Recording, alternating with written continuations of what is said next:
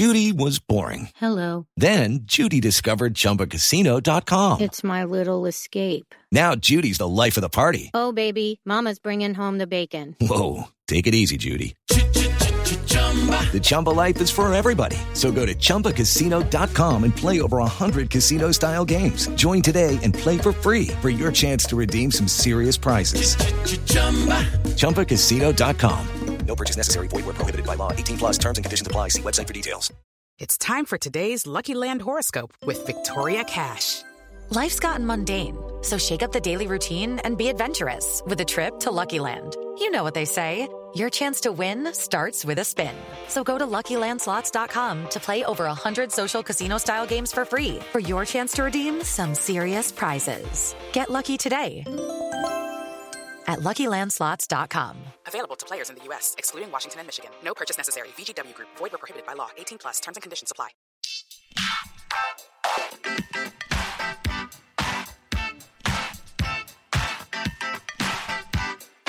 Hi, everyone, and thank you for tuning in to a special 273rd edition of Awards Chatter, the Hollywood Reporters Awards podcast.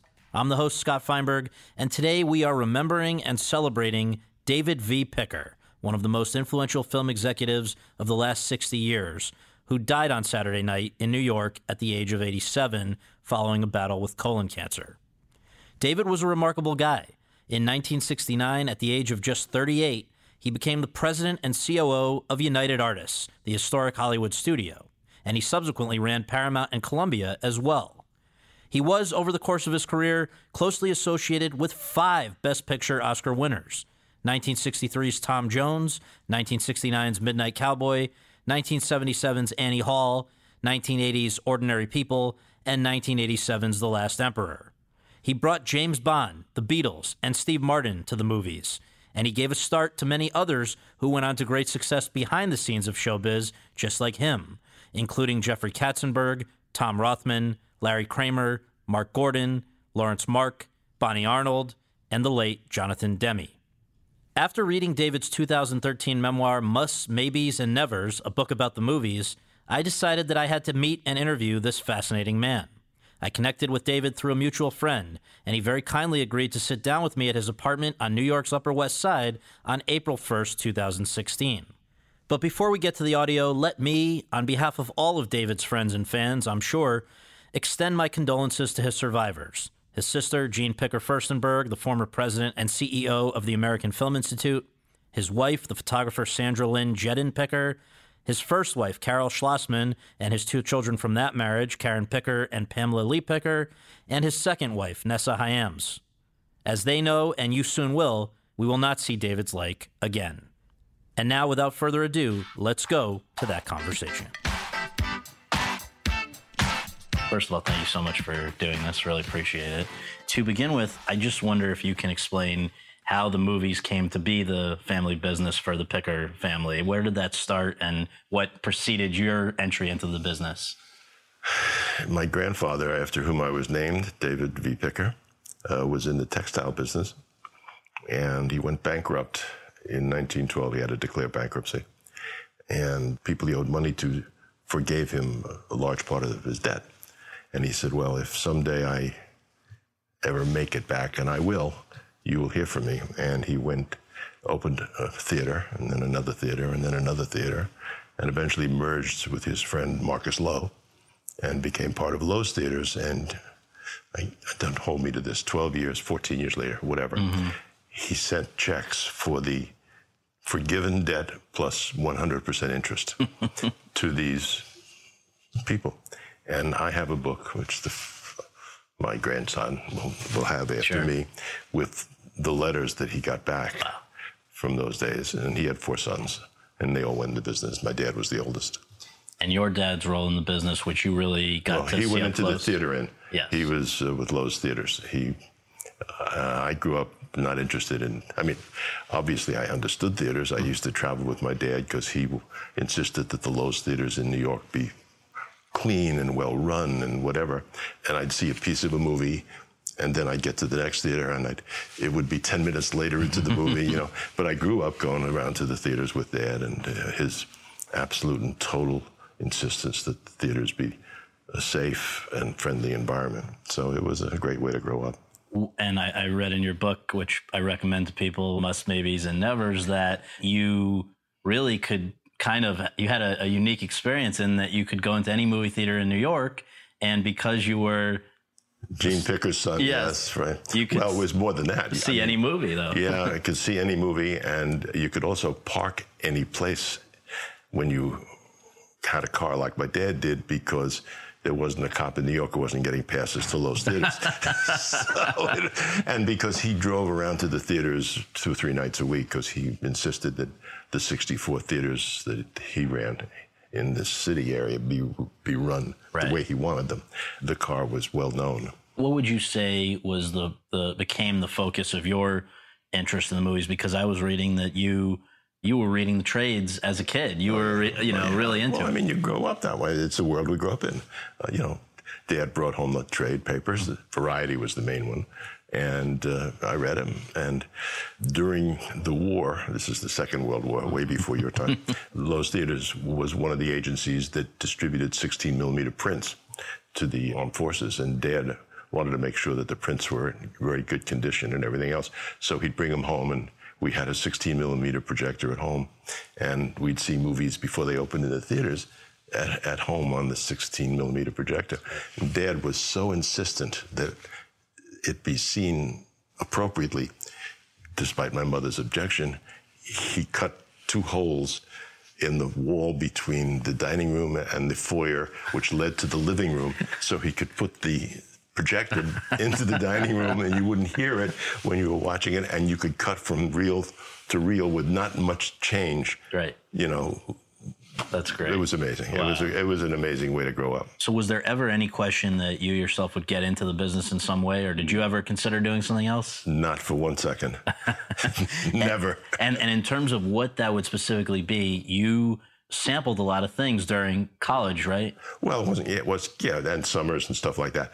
I, I knew one thing, and my dad understood it. I, I didn't want to go in the theater end because that was essentially just a uh, you know a means of exhibiting film. I was much more interested in the making and the distribution. And Dad had three brothers. They were all in the business.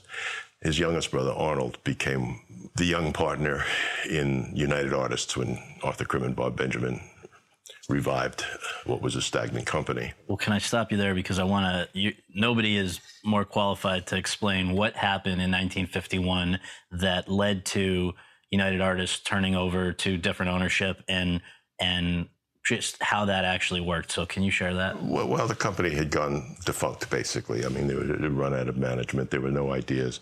It was a company that had licenses to a bunch of old movies. So, you know, there were people who were running it, but it was just there. And two young lawyers, Arthur Krim and Bob Benjamin of the Phillips Nizer Benjamin Krim firm, decided that they had an idea that they would take this United Artists name and revive it. And they looked around for several partners to join them uh, because they were lawyers and financial men and enlightened liberal human beings, but they actually had never run a movie company. And they looked around and they picked three men to join them. And one of them was my Uncle Arnold, my dad's youngest brother, who was like number two or three in, in hierarchy of Columbia Pictures foreign department. And uh, Arnold, despite my dad's warning him he may be taking a step that would be the end of his career, decided to join UA as, as a partner. It was really amazing because well, we're talking about the late 40s, early 50s.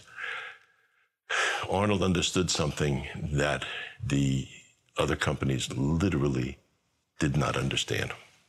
And what he did was he went out and he said to his partners, I want to do local European filmmaking because if I have European filmmakers, I'm going to get better playing time for my American product than if I don't. And the majors, in their understandable arrogance in a way, mm-hmm. you know, figured they had the American pictures and they could book them. And Arnold Picker came up with this concept, and UA started to fund European filmmakers. And suddenly, you know, we had Fellini and Truffaut and Louis Malle. And so we were getting better playing time for our American pictures and literally blocked out a lot of the majors from it. And I mean, the fact that when I was given the opportunity to to replace my boss, Max Youngstein, who chose to leave and try and found his own United Artists, mm-hmm. and I was 28 or Mm-hmm. 29 years old, and I was in Europe. Had no idea that Max was planning to do this, and I get a phone call from Arthur Krim and Bob Benjamin. They said, You're sitting down?" I said, "Yeah, I'm sitting down. Why?" They said, "Well, because your boss is leaving." I said, "What do you mean?" He's, Max has gone off, and he's going to join another company. He feels that he should have a more active role. I said, "Well, that's just terrible." He says, "Yes, but we have some information for you." I said, "What's that?" You're going to replace him.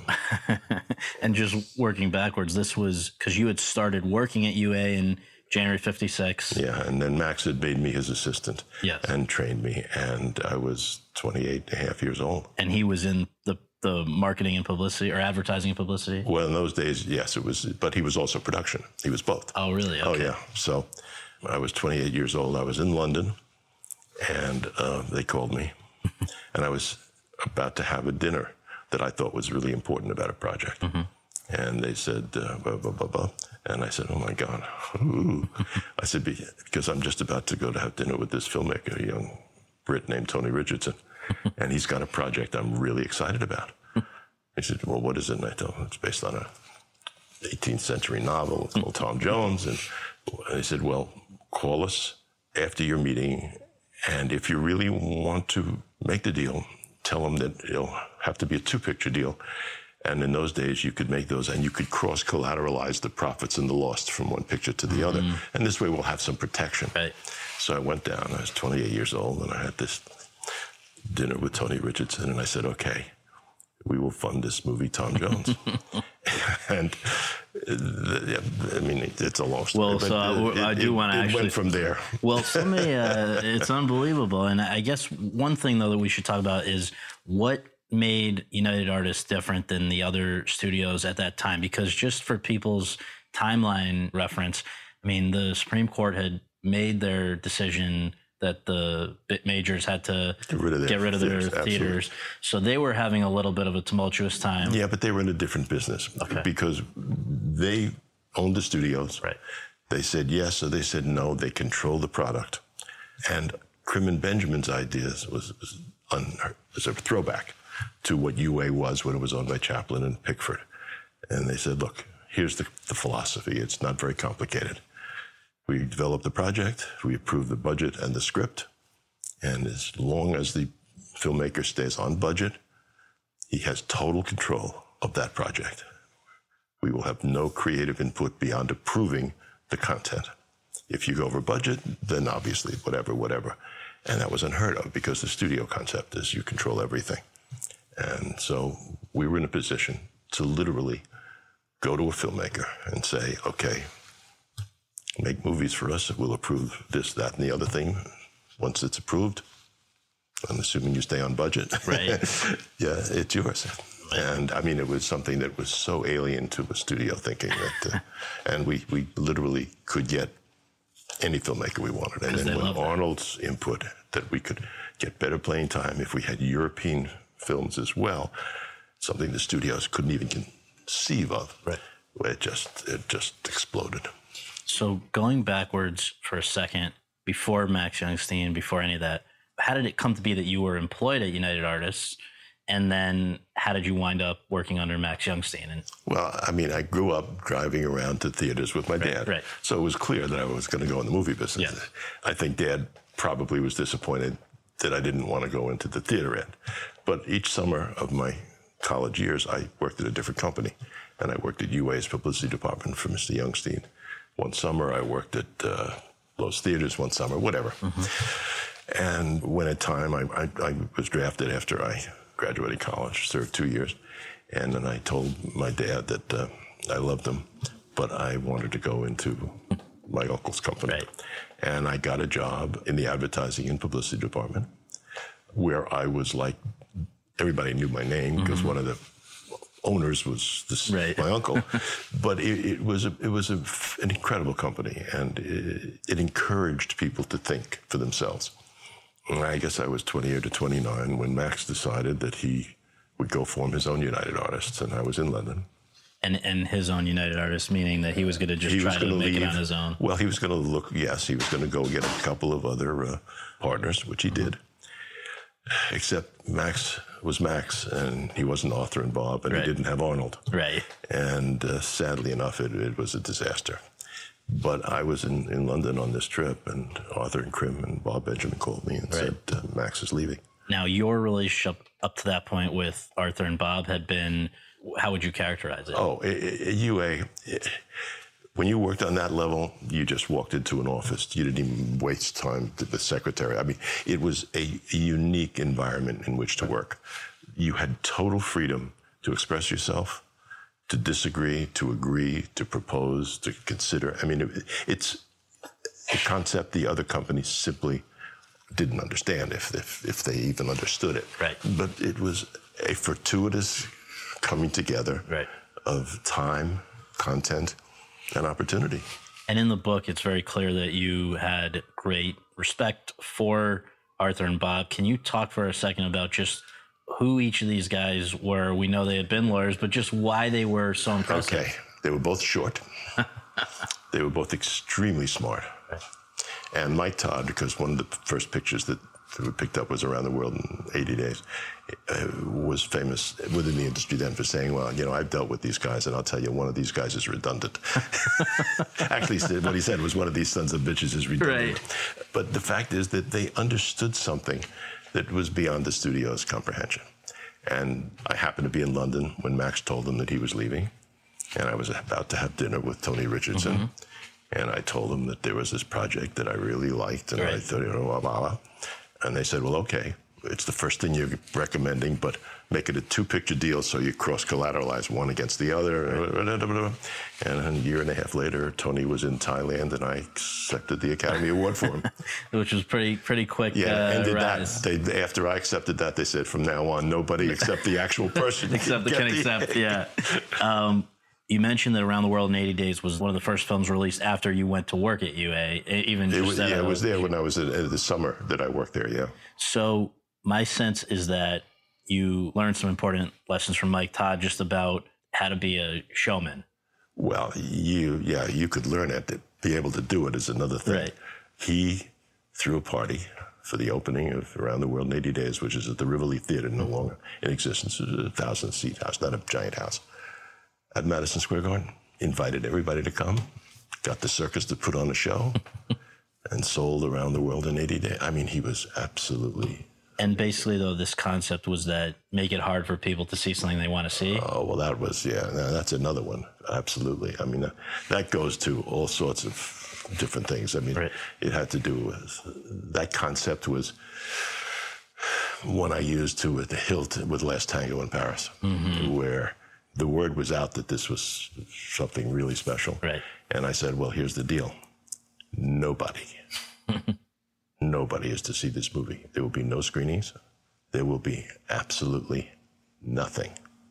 There was one filmmaker, one writer whose work I respected, and that was Pauline Kael. Right. And I said, if you want to see the movie, I'll show it to you. But if you tell anybody, I, blah, blah, blah, blah, blah.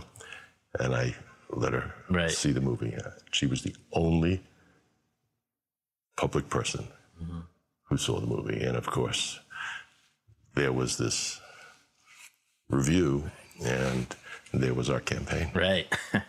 because this started with Around the World in 80 Days, and then there were so many Best Picture and Oscar movies that you guys worked on, including Tom Jones, as you mentioned, and then right through Midnight Cowboy and, and many others later in at Columbia Last Emperor.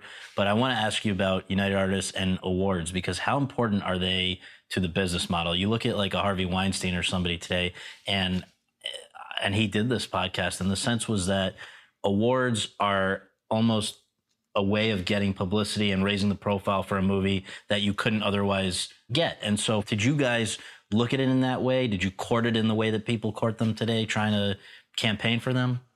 Well, you want to get awards if you can get them. Right. I mean, the question is how you go about getting them. Right. Uh, Harvey is brilliant at it. I mean, he really is, and he really is what you know this this generation or two's version of what UA was. I mean, because he's very smart, and he knows how to market and he knows how to make it hard to see something that you really want to see because the harder you make it to want to see, the more you want to see it. Right. so, you know, the idea that on Last Tango was to simply make it impossible to see. But is was there, you know, today literally there is a job called an awards consultant where it's a publicist whose full time thing is to go after. award- Did you guys do anything to court Academy members? Do you remember how Well, it worked sure. in those days? Well, yeah, it, I don't remember how it worked in Yeah. those days, but did we want to get awards? Sure, that helps sell a movie. So you would do it any way you, you possibly can. Mm-hmm. Right. The fun part to me was if you can build up a desire to see something and make it hard to see it, it just builds the desire up more. Right. And as long as you don't take it to ridiculous proportions. Right. On the other hand, there are times when you want to capitalize on what is already established interest hmm. and you know open a theater in 3000 theaters at the same time so Well, it was interesting because the sort of risque nature of Tom Jones led you guys to unveil that in a unconventional way, right? Starting in London with one little theater one little theater. So how did that how did that well it was the same idea i mean it- the, if there's something that you think people will be interested in seeing mm-hmm. and you make it hard for them to see it mm-hmm.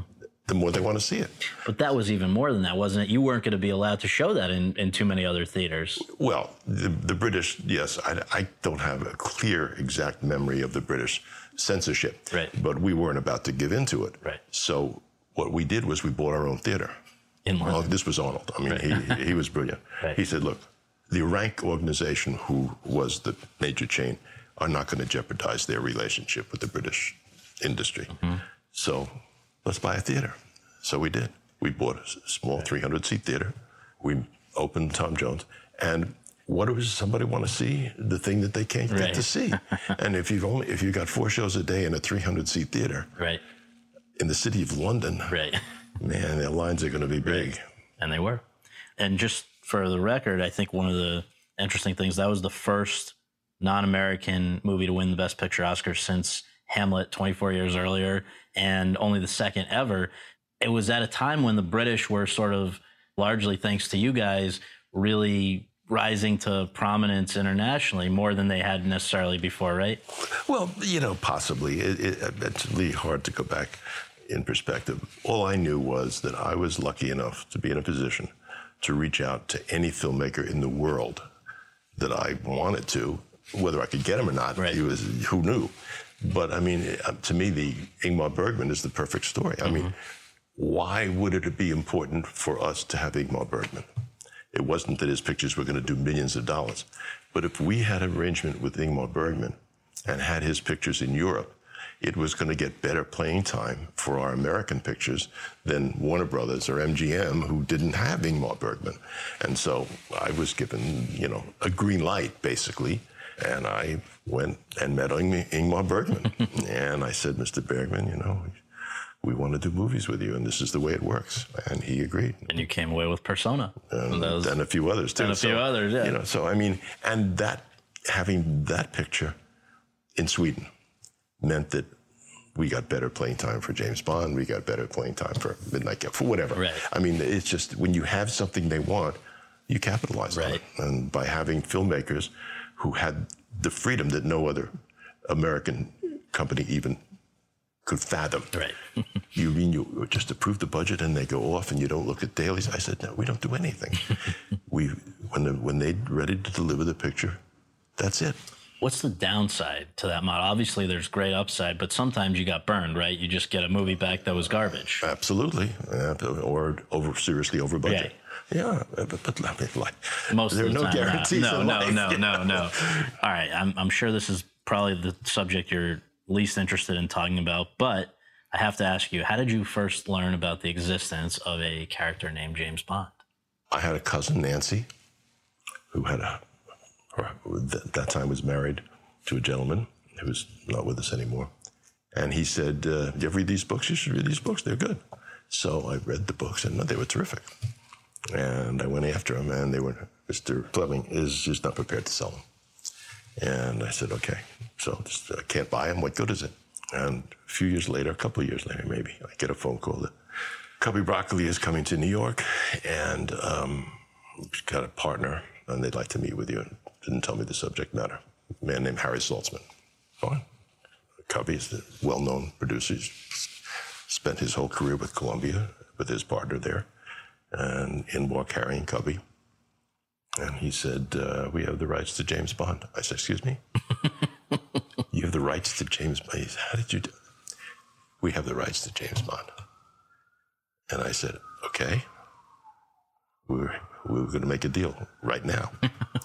and I, I, in the back of my head, I kept saying, Cubby is an established producer, lovely man, very nice man. He's made pictures for 10 years for Columbia Pictures. Why he hasn't he made a deal with Columbia? Right. And we go through the terms, and he finishes and he says, I have to make one phone call. Just take a second, it'll be fine. And I said, Oh shit. He's calling Columbia. Right. Because how can they? You figured he was playing you guys against each other. Well, in a way. Yeah. I mean, it's a business. Sure. Come on. Uh, you know, I've been played before. Right, right. And I've played before. Right. So, okay. so he goes out. It was the longest few minutes. Comes back in and he says, We have a deal. Right.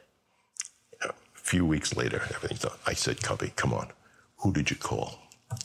And he said, Well, I, well, obviously I called Columbia. Mm-hmm. And I forget the gentleman's name. It's in the book, but Right. the, the head of production for Right. Columbia in London, who was not there.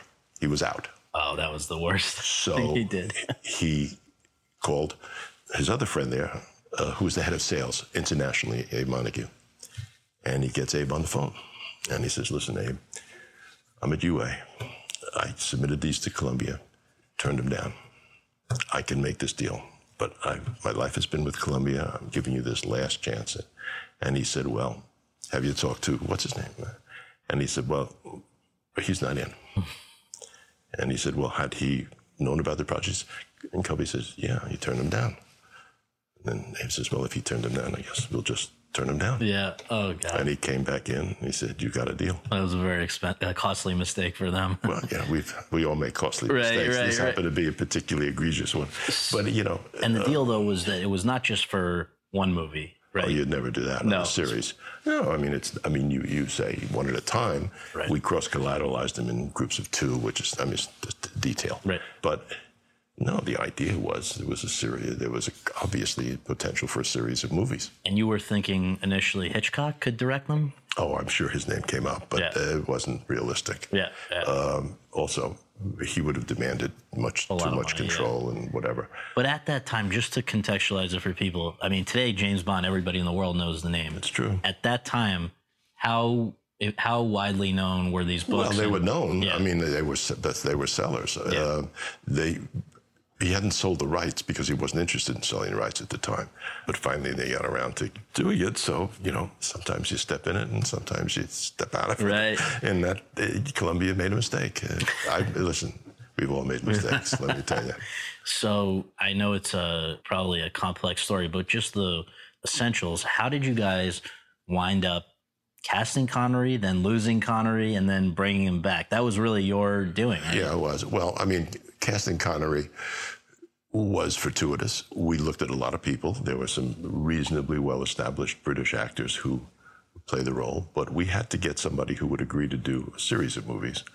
And there was nobody of sufficient stature that it made sense to reach for them. So we wanted to, it had to be somebody who had some history if we were going to use a, a established person.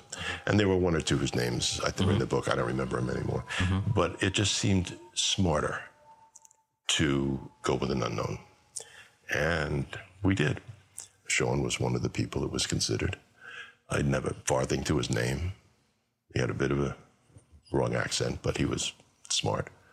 And um, maybe the phrase that, you know, the best of a not so hot, hot group. but the fact is, we chose to, to go with him. Right. And we made a multiple picture deal. He fulfilled his obligation. He was very good. And then we had to go somewhere else. And of course, This is George Lazenby. George Lazenby. And it turned out to be a disaster. Why was that? Just for context, what what was he just couldn't compare to Connery? It just wasn't any, I mean, uh, with all due respect, perfectly nice man. It Yeah. just didn't work. Yeah. I mean, it either works or it doesn't Right. work. And so my bosses said to me, You got to get Sean, Get him back. get him back. And uh, I knew him, of course, not well, but I knew him. And uh, I said, look, here's the deal. I said, we need you for one picture. We will make two additional pictures with you. This budget. You don't even have to tell us what they are. If you want to, fine. You want our input, great. But you have a firm commitment to make two personal movies showing Connery films if you will do one more picture for us. And he agreed. But his major reservation, maybe the reason He he, didn't want to be. He didn't want to be James Bond the rest of his life. wasn't it also, I mean, not to pick on them, but he'd had some bickering with Salt, Broccoli and Saltzman, right? Yeah, but that's you know that, that kind of goes with the territory. Yeah. I mean, it's uh, when you're getting into something that successful, Right. You know, he felt he wasn't treated as well as he should have been, and I think he was absolutely right. They treated him as if he was lucky to have the role. And you were gonna, you were gonna therefore renegotiate the contract so that he could feel a little. Well, the only way I could get him back, I had to get him back for one picture. I said, and, we knew each other, we liked each other, it was Right. fine. I mean, we weren't intimate friends or anything. Right, but- right. And I said, look, it's, it's this is pure commerce. yeah, You do one picture, we will do two pictures with you And it worked your out. choosing. yeah, I don't care what they are. You can tell me if you want. We'll give you our input. This budget is fine. We actually did one Woman of Straw, Mm-hmm. and uh, and he agreed. So I got him back. there you go. He saved the series. Yes, and I mean, can you believe that all these years later, it's still going strong? Unbelievable. Unbelievable. One of your other Sounds, responsibilities. sounds almost like a movie. Yes, ex- exactly. And maybe one day. It seems like one of the, from what I gather, one of your other responsibilities at UA was overseeing United Artists Records and Music Publishing. Ah, yes. and maybe, first of all, you can explain what that was and why that was important to the company, but also how it led to Okay. your next big thing. Well, when Krim and Benjamin took over UA and brought their partners in and started to make movies, they were totally focused on the movies. The publishing rights, the record rights, deals were made independently on each picture, and there was no big deal. Max Youngstein, the man who trained me to a certain extent, felt we were missing a serious beat here, that we should be in the record and music business. And he was absolutely right. The only problem was he was absolutely the worst person to put us in that business. And he paid a, heavy emotional price for it. He got Arthur and Bob to agree that we form UA Records and UA, UA Music. And then he brought in his pals to deliver product, and it was terrible.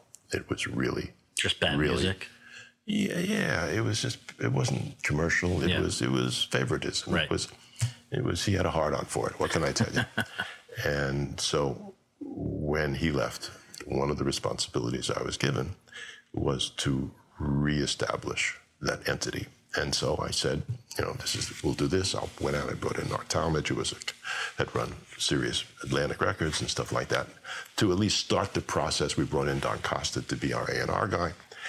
And I said to our staff, I said, listen, you know, if there's some music world group, anything that you think might be interesting, or maybe a movie we can connect with a soundtrack, let me know because we'd be interested.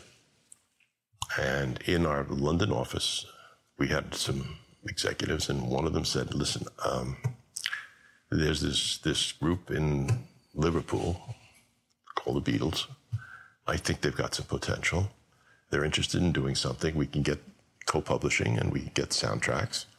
And I said, fine. I just it was just like another thing Right. as the day goes on. And did you hear any of that? Mu- were Oh, you able to hear any of the music? no, no, no, no, no way. Uh, Fine. Make a deal. Get the music. Get the publishing. Get the soundtrack. We'll develop a script or two and see where it goes. Right. And then it happened. and I mean, it wasn't. It wasn't even something the other people in the company were aware of. I mean, it was just a list of things on a piece of paper. Right. A, B, C, D. Under B was Beatles. and suddenly Shea, Shea, Shea Stadium shows up, and I, I'm an author, and Bob's office, and I said, you know, we got these guys. What do you mean? I said, we got these guys. We have a three-picture deal with them. Could they believe it? Sure. I mean, why? I wouldn't lie, but I Right, mean, the idea that we just got that lucky was just, I mean, it was just sheer, it was trusting somebody's judgment Right. who had the position to say, we can make a deal, we can get co publishing, we can get soundtrack. Right. And uh, and Brian Epstein was their manager, and I met him, and I liked him a lot. He was a odd fellow, but he, I trusted him, and he trusted me, and that's really all you need in the film business: trust, because it's, it's better than written word very often, and he trusted me. So when I said, I want you guys to see a short, because the man who made that short is the man I think you should make a movie with. And the short was called Running, Jumping, Standing Still. I'd seen it, who knows where, but it, it was in my head. Yeah. And they saw it and they said, okay. And Dick came in and This the rest, is, the rest is history. So, just to recap for folks who are keeping score at home, this was Richard Lester with Hard Day's Night. Then a year later, Help, and then three years later, The Yellow Submarine. Yeah, but that was, but by that time it was, we anything we could get from them because it was, it was, it was almost impossible. Just because their time was Yeah, such their schedule. I mean, yeah. Brian was great, but I mean, there was only so much you could do. So we wound up with Yellow Submarine. But listen, we got Hard Day's Night and we got Help. Yeah, those movies were obviously very successful. W- Was your what was your experience with those guys? Did you personally, you know, get to? I met him once or twice. I, I'm looking at an amazing photo of you Yeah. surrounded by them. Um, the longest conversation I ever had it was in the Bahamas, where they went. We, it was a big screening for the governor of the Bahamas, which was the first time I actually met them. Mm-hmm. And I'll never forget it. Uh, went up to, I guess Paul was the first one I said hello to. I said, "Congratulations," and he said, "Congratulations to you too." or was that John? I think right. You Well, said one, the- well, I one, one of them, one but yeah, yeah.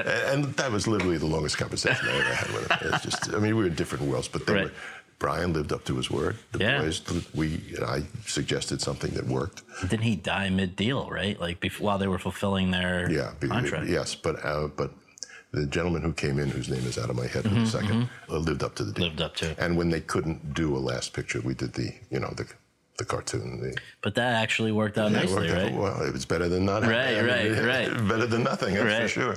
So you're having all this success with with Bond movies and the Beatles movies, and then between the greatest story ever told in Hawaii, it all nearly went up in flames, right? Oh right? yeah, we had some we had some tough ones, and uh, uh, yeah, we had a you know difficult time for a while. So personally, were you feeling that you're getting the appreciation and credit that you deserved for having made some of these great discoveries at that time? It doesn't work that way. It really doesn't. I mean, at least I don't. I, you know, I was doing this.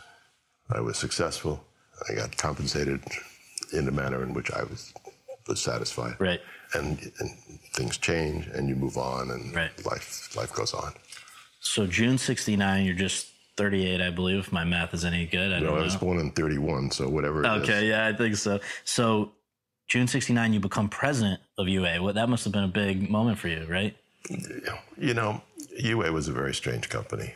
It was not like any other company. Hierarchically. Yeah, yeah. You know, the 14th floor is where the decisions were made. It didn't really make a lot of difference, nor was it known how they were made. We walked into each other's offices. It was it was just a sublime executive experience, unique because I don't think any other company ever operated that way. Certainly not in our business. Right. But you know, times change too, and people change, and you move on.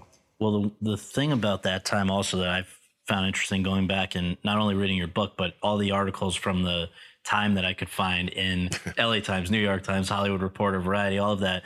What was sort of the a pattern at that point was that young people like yourself were sort of being entrusted with massive responsibility at, at studios and operations that had up to that point always been run by older men. So all of a sudden, Dick Zanuck, Bob Evans, Jay Kanter, you, you guys are all in power. Do you do you think this was part of? I mean, at the same time, by the way, just to remind people, the studio system itself is kind of transforming. The MPAA is replacing the the Hays Code. So much was going on. Why were why was there this desire for youth at the top of these operations? I have to let the historians answer that. Yeah. I mean, it, it- you know, it, it's life is full of changing patterns, Right. and one something that is successful, and somebody else thinks it's the way to go, and it sometimes it works, and sometimes it doesn't. There's there's no accounting for the, for that kind of stuff. It was fortuitous. It was exciting. It was unique to be, you know, involved in that time Right. and be able to accomplish those kinds of movies. I mean, there's no question in my mind that Midnight Cowboy would not have been made by anybody but UA. And, and to be in a position to go to a John Schlesinger and say, mm-hmm. we want you to make a film for us. Right. What do you want to do? Right. It just is it's so antithetical to the studio way of thinking. You- you- We, we control, we want multiple pictures. You know, we look at the dailies. I mean, we never, I, I swear to you, I cannot remember any film where we ever looked at dailies. We just didn't. we didn't. and it is it is amazing how as you say some of these some of the greatest movies that you guys did came out of just purely all right i as speaking as you all right i want to work with john schlesinger i trust based on his previous work that he'll do a good job and so without necessarily totally grasping or buying into the idea of what midnight cowboy Oh, I, I understood the idea of it. I mean, when John said, "This is what I want to do," and this is the, I want to develop this into a Yeah. screenplay, I said yes. Read the screenplay. I greenlit the movie. right but even if In you the disliked process- it would you have given you would have trusted the filmmaker to Chances are it would have had to be something I really didn't respond to. Right. To say what I might have said, and I did in one or two occasions. But if you ask me what they are, I'm not sure I remember. Make it the second picture. right you know, Right. push it off. Just do one, do something else first. Right. It's a way of operating in a motion picture industry that A had never happened before and certainly hasn't happened since. Mm-hmm. It was a unique time and I was privileged to be part of it. And the filmmakers, you know, many of them who are long gone now, understood it. And I mean, if you said to me the moment that encapsulated all of it, nobody at the company had seen a foot of Midnight Cowboy. And when John said he was ready to show it to me, I said, Well, I'm going to do something I've never done before. I'm just going to invite everybody to this screening. I don't care. The entire uh, marketing, sales, executive, everybody, partners the whole works. yeah It was the most amazing screening I've ever sat in, ever. Movie comes on, and movie ends. And I, I swear to you, I, I, it had to be two to three minutes of dead silence because people were so stunned by what they just lived through. And then Arnold said the magic words, you know, it's a miracle or it's a, Right. it's whatever it is. It's in the book. masterpiece. Master, it's a masterpiece. Yeah. Thank you. And Arnold, who was the tough guy, and uh, I mean not tough, ugly tough, but Right. but business oriented. Right. Only had one or two creative people he felt comfortable talking to, but a brilliant executive. And to hear Arnold, the foreign guy, say it's a masterpiece, it, and then You could breathe. no, well, the whole room exploded. yeah. Oh, yeah, because then anybody could say anything. Right. And it was just, I mean, I, my eyes filled thinking, remembering that, that moment. It was, uh, you know, it, it was such a privilege to be part of a company that enabled filmmakers to express themselves in a way that other companies wouldn't let them do. So it was a, a special time. And we uh, also owe you a thank you for the raindrops keep falling on my head, right? The Harry Niels. That was just a temp song, Yeah, uh, no, it was it was it was a previously published song. right? and uh, they didn't have the money because they was a little over budget already. Right. And so John said, uh, "You know, we don't own that song." I said, "What do you mean you don't have the rights?" He said, "No, I, I mean I get the rights, but it's we're a little over budget now, and it, it, I'm, I'm making this up." Yeah, he yeah. said it could be like twenty thousand dollars. And I said, "John, get the rights. You know, it's, let's just move on." right. One of the funny things in, in the book was that you obviously had a very respectful, cordial relationship with the vast majority of people you dealt with, but it was pretty clear that there is no love lost for Walter Mirisch. Yeah, it's a strong word. The And Mirisch just- Company Yeah. was three brothers from Milwaukee who had been in the theater end of it and moved to California. And Harold Mirisch, who was the brains of the gang, was a lovely man who had no creative insight into film, but who had an uncanny ability to attract people to him. He was just he was a wonderful, wonderful human being. And then he had uh, his two brothers with him. And Harold made that company by attracting filmmakers because he had the ins- in entree to UA. So it was like having our own little studio there. Mm-hmm. And Walter was the younger brother, and you know, uh, Walter, with all due respect, is you know was not in Harold's class, but Harold was Harold was the best. absolutely the best. There's a funny thing in the book, uh, which I, I love talking about, so I'll say mm-hmm. you don't have to use it. But Harold loved entertaining celebrities, uh, even though he was a big movie producer and he had a home in Palm Springs. And in the social world of Palm Springs, the get was Truman Capote. and he was impossible. He wouldn't go to anybody's house. And um, Harold said to me, you know, come spend a weekend in Palm Springs with us. And I said, oh, great, I think I'll do that. You know, give me a chance to see Truman. He says, you know Truman? I said, yeah, I know Truman. We've been friends over the years, occasional lunch. He said, do you think he'd come to the house for dinner and a screening? I said, Harold, I have no idea. He said, well, if you see him, would, would you invite him? I said, sure. So I, I called Truman. I said, I'm coming to Palm Springs. He says, well, come on, have a lunch. I said, so I go to Truman and say, we have lunch. and we take it. He says, you got to swim. You got to swim in my pool. I said, okay, I'll swim in your pool. I don't swim. I barely, I walk around in water. Right. And I, I get in the pool. It's great. Thank you. Bye. See you. Hi, Harold. How are you? David, did you see Truman? I said, yeah, I just had lunch with him. He said, you're kidding. I said, no. He was in the pool when he's when I walked in. When you go to Harold, Yeah, he's in the pool. and he's lying on his, you Right. know, the, the floating thing. and I said, I'm going to come in the water with you there. He said, What do you mean? He said, I just want to come in. He said, Okay, so how's Truman? I said, Harold, is this your pool water? He said, What do you mean? I said, This Truman's water is so much better than yours. and I made him crazy. Right. Yeah, finally, I let it out. I said, Harold, for Christ's sake, water's water. Right, right. Uh, Truman wasn't visiting Harold Mirisch's house for a screening. That was great. Now, it's amazing how many people started under you who have gone on to big things. And one of them was a person who, because you made it possible for him to work on a movie in England, brought back a movie that you ended up distributing called Women in Love, which ended up giving bringing Glenda Jackson her first of two Best Actress Oscars. So this was the Larry Kramer, right? But he was like basically an assistant, right? Oh, yeah. I can't remember who recommended him to me, but he came to work with me. And I, I, I just thought he was amazing, but he didn't belong in a movie company. I mean, it was the worst, last thing in the world. and after, I guess, about six months or five months, I said, Larry, this is ridiculous. I just come on. You don't want to do this. He says, no. I said, what, what, what, I want to write. I said, well, then go fucking write. Right. I mean, you know, leave me alone here. I mean, so, and, you know, to this day, I mean, uh, we stay friends, and, and he's, I mean, his contribution to the world is It's major. un- yeah. unbelievable. And he was, um, he was special then, he's special now, and uh, he's always had a very, very, very particular place in my heart. Yeah.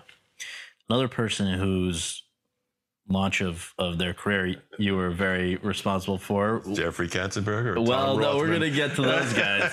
but this was even okay. So this is somebody who he was he was already known to people, but not yet blown up, and that is Woody Allen. And so I wonder if you can talk about he at that at the time you guys first started working together, he'd already made only two films, What's Up Tiger Lily and Take the Money and Run, and you guys, I guess you arrived at a at an unusual sort of a multi-picture deal with him. And so can you talk about what that kind of a deal was and what some of the fruit it bore was because it's amazing.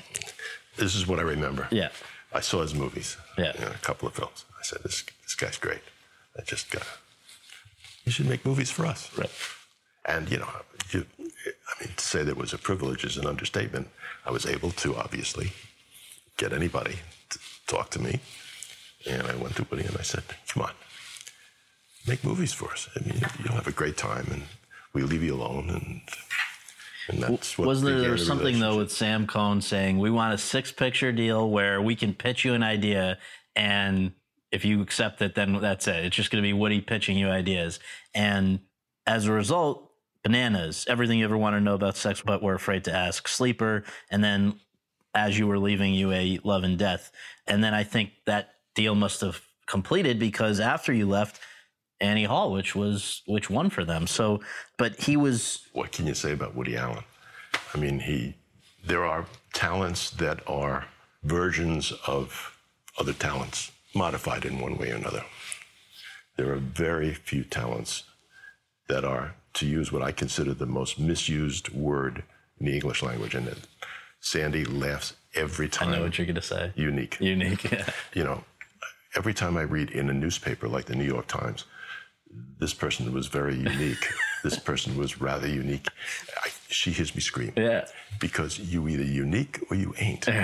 there's no there's no modification in Right, this word. right. You know, I majored in English in college. Right. I understand this. Right.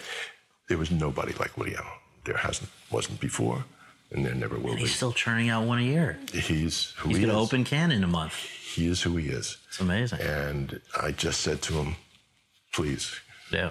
come on, just make whatever you want. Except the drama. You want you like the comedy. I think they wanted to do uh, One time, yeah. Don't, I said, yeah, you, it could be the third movie or the fourth. Right. Not the first. and it ended up years later being sweet and low down. But Absolutely. But uh, it's, you know, I mean, there's, it, it's a business where so much of it is replicas. right. There's Well- just a few like, Oh yeah, true original. they stand alone. Sure. I think that a lot of these are, I, I'm not meaning to uh, give away the goods. I think this will hopefully titillate people to read the book. But I think another thing that I got a kick out of in the book was, again, you, you are, as people listening to this can tell, you're a gentleman. So it's very funny when somebody really does get under your skin that it brings out, you, you can tell, it takes a lot to irk you, it seems like. Which one? Who is So Robert Altman was a prick. Oh, yeah, he was. he was. He was. He was a prick. Now this started with the long goodbye. You know, he was an ungracious man. That's all. You know, I think I don't think there are a lot of rules. I really don't. And you know, I think what makes filmmakers so interesting is they're no two alike. I do remember now a bit of Altman, and we stretched for our filmmakers, and nobody has to go around thanking us. But there's a certain respect, and Altman had no respect, and uh, I I couldn't forgive him for it, and I don't forgive him for it. I, Yeah. I don't even know if he's still alive. No. Um, he, sadly, he's not because he was a very interesting man, but Yeah. but he was a miserable prick. Now, question I have about so you were always based in New York, right? Or briefly in LA? well, I served several sentences in L.A. In LA. I served a sentence when I ran Paramount, and I think something else. But I'm a New Yorker. because it seems that the art house boom in terms of theaters really happened in New York in the 60s and Well, yeah, but Right. I mean that's just because of the geographical makeup. I mean, in L.A., you got one problem. If you want to go from here to there, what do you do? get in a car. You get in a car. Right. And in New York, it doesn't present a problem. whatever, yeah. So it's a different. It's it's just different. I mean, it, you have a different uh, lifestyle. Right. You have to drive from here to there. Otherwise, you ain't getting there. But how important were the Don Rugoffs and Dan Talbots and Walter Reades in terms of movie that shaping the experience of the moviegoer in the starting in the pretty much the 60s? I don't. I don't think it was those people. I think it was the. It was the fact that they had theaters there. Mm-hmm. They that they opened to non-major commercial movies. Mm-hmm. Then some of us began to realize there was a way to utilize that to market some of those movies into big big movies, and they went along with it. Why not? I mean, it's um, you know, and then they became major players. but it was because 20 years earlier when the studios owned all the theaters you wouldn't have necessarily had a place to show all these european filmmakers right because they because the MGM played the Loew's theaters, Right. and because Warner Brothers and RKO played Warner and RKO theaters. so it's fortunate that for a company like when, when yours the, when the government split Yeah. in '49, it changed the whole thing. and so but for for people like you who had the interest in, and ended up bringing over all these european filmmakers the fellinis truffauts mals leone bergman all these guys it was the timing was important right because Yeah, I mean there were there were outlets for it, For it. but the concept wasn't for that. Right. The concept was if we make films with the best of the local fil- of the European filmmakers, Right. we are going to get better playing time for our American pictures. If I control control is not the right, but if I'm distributing and Right. financing Fellini and whatever, right If I got Bergman, Right. I'm going to get better playing time in Stockholm or in Italy for my major product because I've got the product of the local filmmakers. but it was still important to you that the movie make money domestically Not necessarily. no really They didn't have to because none of those films were that expensive. Right. They had a European market. If they worked, none of those films broke through domestically into big money. right I mean, they played on the east maybe side. Last They played, or whatever well, yeah, one or two. Yeah. But but you know, the concept was by making and therefore distributing films with major European filmmakers, we are going to get better playing time for our American product in those countries. period. And the others, the majors didn't get it. They didn't get it. And Arnold Picker, who figured that out and gave me the, Yeah. as one of the partners, gave me the impetus to say, go make deals with local filmmakers because whatever, whatever, whatever. I mean, why would I make a deal with Ingmar Bergman? I mean, so that you know you get a 12 week run at an East Side theater? No, because by having Ingmar Bergman in Europe, I'm going to get much better playing time for the really American product. Do you feel that it seems like the Americans, though, their interest in either independent type movies and, but particularly foreign language movies, really emerged after the war? Is it just that their minds have been brought in by the Yeah, the, war? the business changed. Uh, Yeah. I mean, I, I don't. Uh, you'd need a far wiser head than mine to figure that out. But it, it uh, everything evolves. You know, everything evolves. And in the pre pre war, the studios in those days ran the uh, owned the, the theaters too. So it, was- it was just a different Right. world. At the end of your contract in 74, you, or 73, 74, you decided to, Contract with the uh, with UA, okay. You decided to walk away from being an executive and focus on producing and you ended up with a nice arrangement with them to continue to do it for UA. What was it though that made you decide you'd rather focus on producing than being an executive? Was it just the, the way the company, I guess the company had been acquired by Transamerica? Transamerica. Yeah, I'd had some interesting experiences with Transamerica. There were some nice people there. I enjoyed it. But it was really hard to explain to Jack Beckett, who was the chairman of Transamerica, and a very nice man. When I would go to Scottsdale, Arizona, as the head of one of their major subsidiaries, and be told to be prepared to deliver a business plan that would show a 20% increase in net profits over a five year period annually. and I remember Dana Levitt was the head of, I think, life insurance company in the far west. I'm not sure that's his name, but it was a lovely man. Right. And um, I said, How frank can I be in this meeting? He said, No, you should be frank. You- Jack's good. I said, Okay. I said, Jack, let me explain something to you. You've acquired this company. Right. You've been terrific. You want me to give you a plan that shows a 20% increase in net profits over a five year period. I don't know the movies that I'm going to be distributing two years from now. I can give you the numbers, but they're absolutely meaningless. Mm-hmm. Dana, he, he can give you numbers because he knows exactly how many people are going to die in Arizona next year and probably the year after. Right. And I said, respectfully, you bought this company, but you can't have rules for this company in a business that doesn't apply. And he, he never really, he was a very nice man. He really Right. was. And he was respectful and he treated us all very well. He just didn't understand what they had done. And Why do you think they got into it in the first I place? I have no idea. Because it's bizarre and it I changed actually, the company. I- yeah, I, I, maybe I did know then. I don't remember that I knew, Right. but I certainly have no recollection of it. It just, it was some bad financial advice that they got from somebody.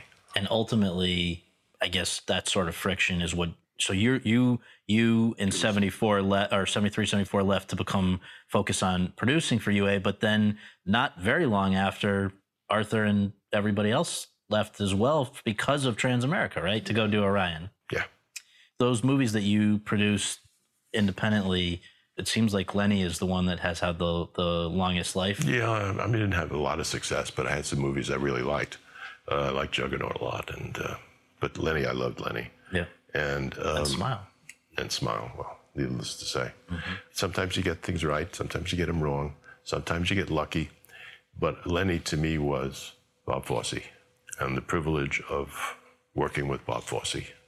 I'd have to say, amongst all the filmmakers that I've ever known, he was the one that I have most respect and the most admiration and the most wonder about wow because he was special. I, I, I don't get corny, corny interesting. about it. We just had a, about a week ago, Joel Grey did the podcast, and Joel Grey was saying that he did not get along at all with Fosse during Cabaret. Fosse didn't even want him. They were going to put Ruth Gordon apparently as the MC, but in spite of his personal clashes with Bob Fosse, he still said he, he has to acknowledge he's a absolute master, and I think that seems to be what you're saying as well. Working with Fosse was just, uh, a privilege. That's all I can say. Yeah. I mean, he was. He still takes my breath away. Wow. Paramount, how did you come to be president of production there in 76? And what was it like, A, working with Barry Diller, and B, essentially grooming your successor, uh, Michael Eisner? Is that is that a weird, did, did you realize that was what was happening? In a way, I, I was. Uh, I did. I liked Barry a lot. Um, he was a complicated man. We had differences. And I have a letter, which I've kept private most of the time, for a long time, that, you know, I was brought up understanding how to run a company in a different way. And sometimes, you know, you you can adopt. Sometimes it doesn't work so well. And I think the thing about Barry was that we agreed that it just didn't. We just didn't come from the same business. Can I interject just that it seems like he was focused on stars, you were focused on directors and, and scripts? Maybe It- I, I you know the answer is I had led my career in terms of product and everything a certain way. Yeah. And Barry analyzed things differently, and uh, we had to acknowledge that there was a difference. Right. It was, but it was treated respectfully, uh, and uh, I've always respected him for that. And Eisner, that was somebody that you did you were you impressed by, or was it? We're different types. Yeah, I have nothing bad to say about Michael. We're just different. right. He's very smart. He's very successful. And uh, I'm reasonably smart and reasonably successful. and uh, we are who we are. Right. And here's where I'm going to go to what you referred to earlier. But you had a young assistant when you that you brought on when you went to Paramount, and he's gone on to do a few things. A couple of things. This was Jeffrey Katzenberg. Yeah, well, I met Jeffrey when I was helping John Lindsay in his, one of his campaigns. And I was introduced to Jeffrey, who was 23 or 24 years old, and who it was absolutely and totally and clearly apparent to me was going to succeed at whatever he chose to do. I've rarely said that about anybody, but it was just very clear that Jeffrey was going to succeed, and any way I could help him, I wanted to. And I did. And so for a while he was your assistant, but then he Assistant and moved on. And that, that- Yeah. I mean this in a very positive way. Jeffrey knew how to deal with what was best for the company he was working with and for himself Mm-hmm. in a very positive way. And he was brilliant at it, and he is brilliant at it.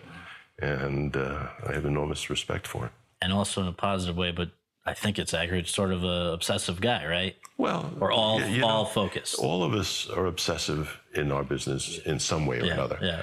And Jeffrey is his, but he's uh, he's a brilliant, brilliant human being.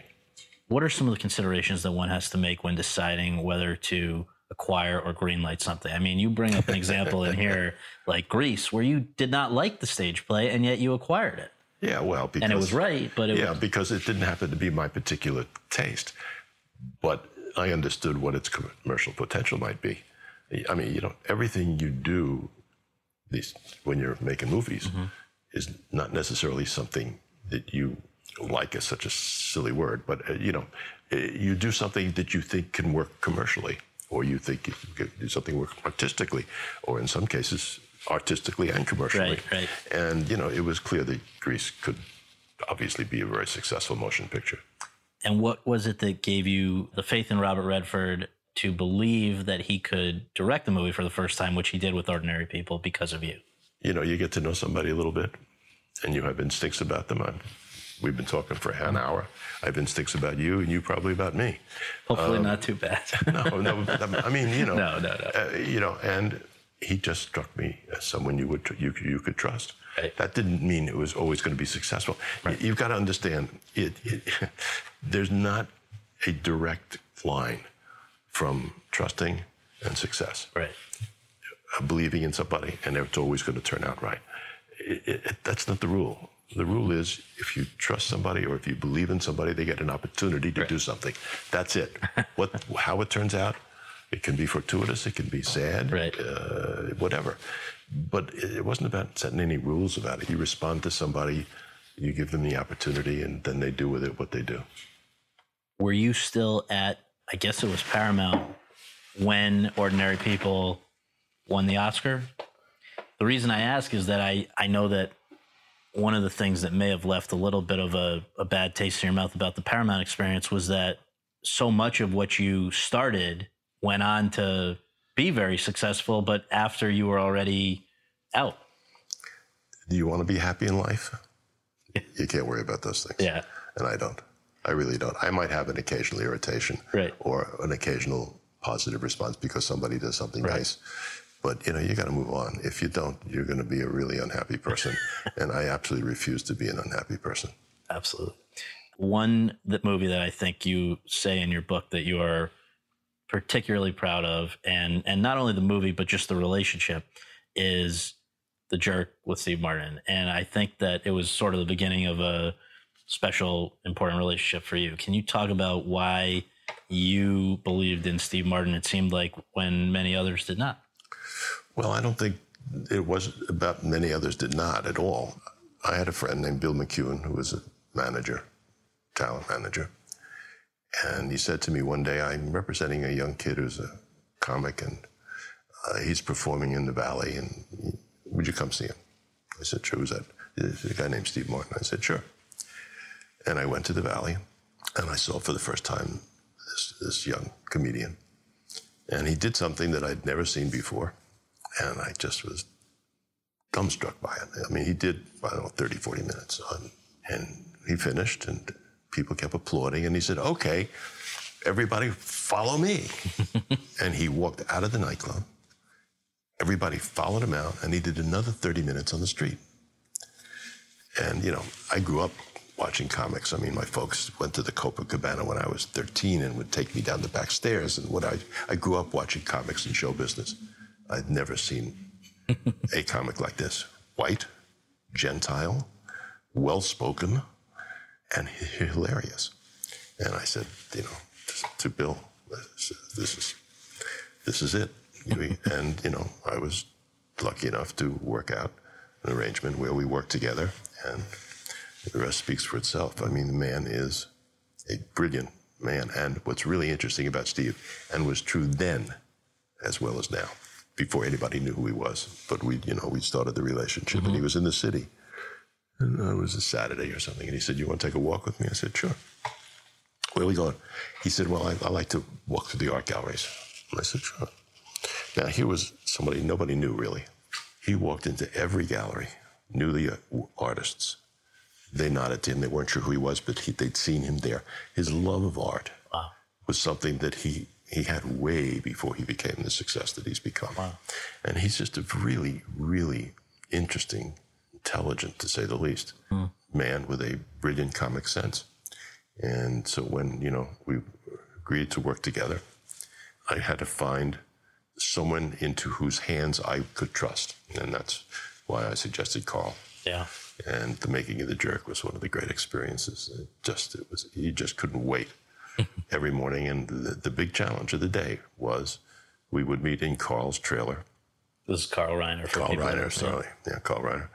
And we would alternate making breakfasts. Steve would make it one day, I would make it, and we would challenge to outdo the other in a, in a little kitchen in a trailer. Right. But I mean, it was just it was just a delight. That's and, great. And and he's become a legend. Still going strong. I, I'm looking forward to seeing the. He's got a Broadway show now, I, I guess. So, um, He's something. And, but but he is such a well-rounded intellect. I mean, he really is culturally Mm-hmm. Brilliant, and uh, he's and he's a gentleman. after Paramount, you were at Lorimar, and I wonder, is that different than running a major studio? Do you compare? Is that what's the difference between working at a place like that and working at a major studio? it's a big difference. Big difference, yeah. Yeah, you know, the, the, I have to be admit admit that my Lorimar days are very fuzzy. Yeah. It wasn't it wasn't successful. It didn't work. I don't even remember what we did there, to be honest with you. You know, I'm sure we invested in a couple of movies that were interesting and worthwhile. I don't know why Merv and his partner decided to even go in the business, but it it was not a permanent situation. Was being there part of that time? And you had actually given Hal Ashby his uh, first opportunity to direct. Well, he, Hal is one of the great sad stories because he was undoubtedly, I say this rarely, a unique talent. Uh, he was also a very sad man because he was a drug addict. And he eventually killed himself, Yeah. basically. But a brilliant editor, a brilliant mind, brilliant. And I, think of the people with whom I worked, the one whom I'm saddest about. That, Just 'cause of unfulfilled. well, yeah, that his his obsessiveness conquered his art. And that, it that's very sad. Yeah. The last of the studios I've got to ask you about is, of course, Columbia, because when you took over in '85 with David Puttnam, had you thought you're done with doing this kind of thing? You, Yeah, yeah, and I should have stayed done. why do you say that? I know. It, it, look, you know, it was fun for a while. and sometimes you get when you become a studio head you get credit for things that had maybe been started before you also you can get the hangover without the drink which is what happened there for you right Well, i mean ishtar oh yeah, well, yeah, but everybody knows we inherited that. But then, you know, I had the, I had the unique pleasure of working with the man I probably disliked as much as anybody I'd ever worked with, Bill Cosby. ah So you know, it was you get every one of these jobs, you get the highlights, you Right. get the lowlights, Right. and uh, could you believe i mean at that i know you from the book that you disliked cosby and he was a jerk and and passed off blame for screw but but did you ever imagine that that it was gonna that something like what's come out could have happened No, but you don't you don't think in those terms. You, you- with Cosby, it's really simple. This is a man who was paid by previous management mm-hmm. that I inherited over five million dollars. I think it was like six, but it could be five. Whatever it is, mm-hmm. mul- multi-million mm-hmm. dollars to mm-hmm. write, produce, and direct and star in a movie called Leonard Part Six. I inherited the movie. Movie had problems. I worked with Cosby, did the best we could to make it as good as possible. Right. It wasn't very good. Then Cosby went out and told his audience not to go see the movie. Okay, he has the right to do that, but he didn't give us back the million dollar, five Right. million dollars that he got paid for. right So, my respect for whatever level I had for him obviously disappeared. Mm-hmm. But you know, the business is filled with people of rare quality and rare contribution, and it's filled with people whose contributions are not as rare. And uh, you know, it's it's it's like life. It's it's it really is. if there was a highlight of your Columbia time, would it have been The Last Emperor? You're reunited with Bertolucci after all those years? Yeah, but I don't remember the Columbia years that well. Really, yeah. Yeah, it's, it's Just repressed. well, it, not just forgotten. Yeah. not repressed. Yeah. just over. yeah. Let's move on. But I mean, it's But I'm kind of. still friendly with David and Patsy and Puttnam, and you know, I mean, that, that, that never changed. It really is amazing, though, when you think about And I know that the Oscars are not the be all end all. They often get it wrong. But nevertheless, the Oscar winning movies that you've had a, a, a hand in, in one way or another, to one degree or another, starting. I mean, I, I know you wouldn't probably say this was much your movie, but Around the World in 80 Days, then Tom Jones, then Midnight Cowboy, then Ordinary People, then Last Emperor. It's incredible. And I don't know if anybody has that many numbers. I know UA itself as a company had an incredible number. I'm a lucky guy. Lucky guy. in the home stretch here, if you don't mind, I just got to go over a few uh, few more things. So you've been very self-deprecating about your decision-making process. You say in the book, "quote If I had made all the projects I turned down and turned down all the projects I had made, I would probably would have had the same number of hits and flops." I said that because there's a lot of people who have been in positions, perhaps like I have, who tend to take themselves too seriously, and I just thought it was an easy way of pointing it out. Right.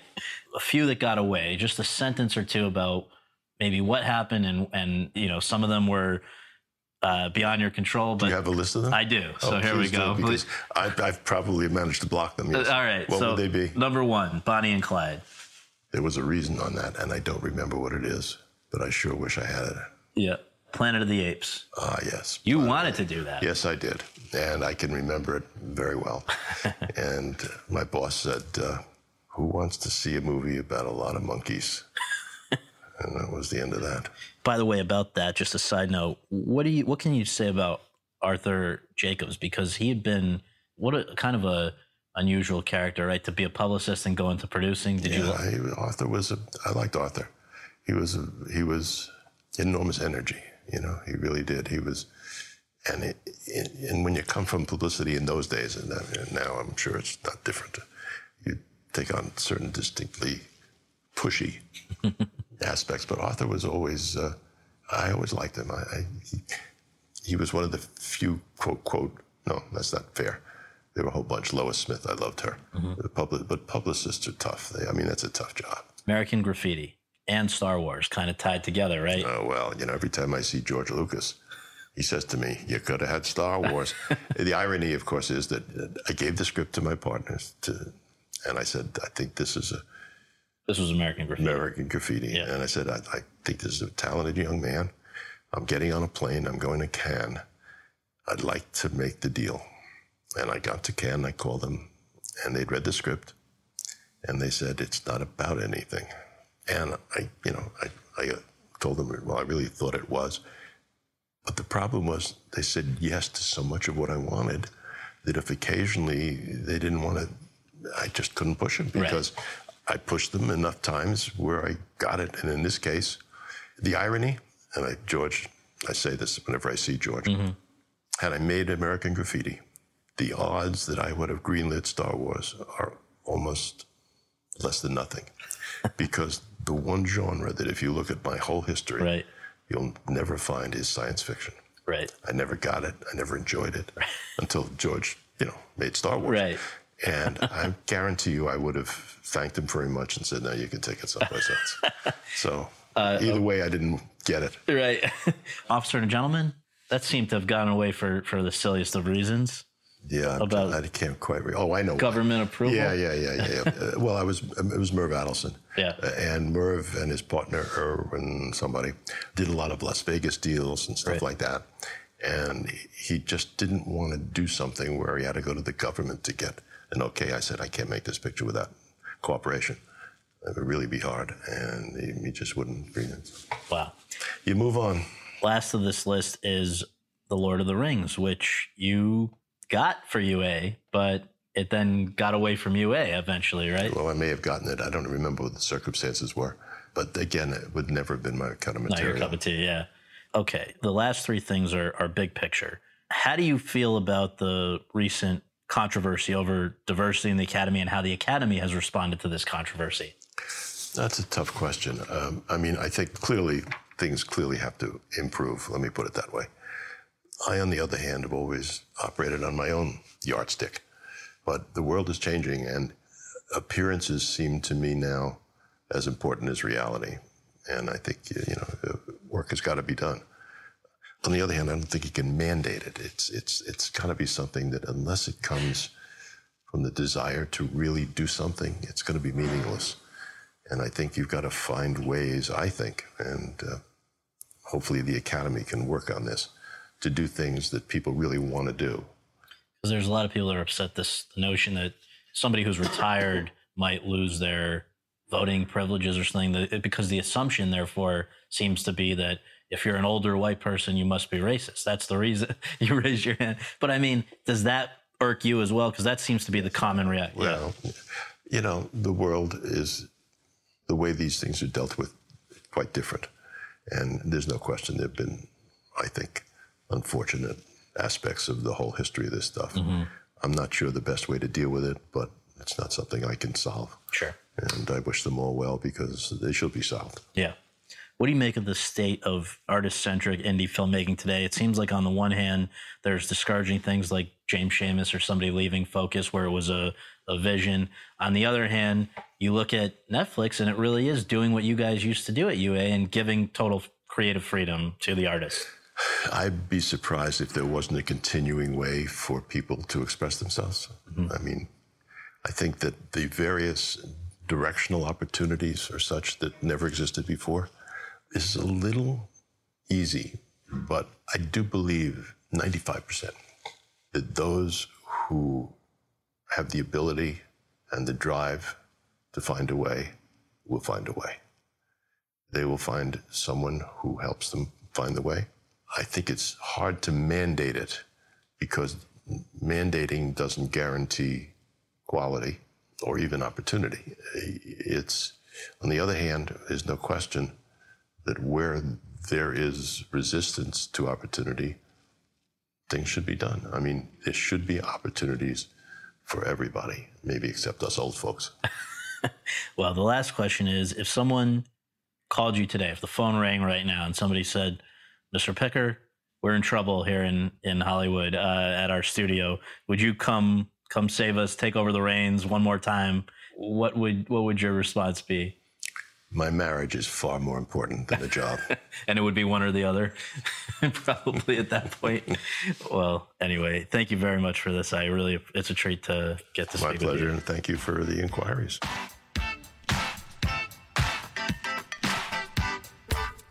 Thanks very much for tuning in to Awards Chatter. We really appreciate you taking the time to do that and would really appreciate you taking a minute more to subscribe to our podcast for free on iTunes or your podcast app and to leave us a rating as well. If you have any questions, comments, or concerns, you can reach me via Twitter at twitter.com slash Scott Feinberg.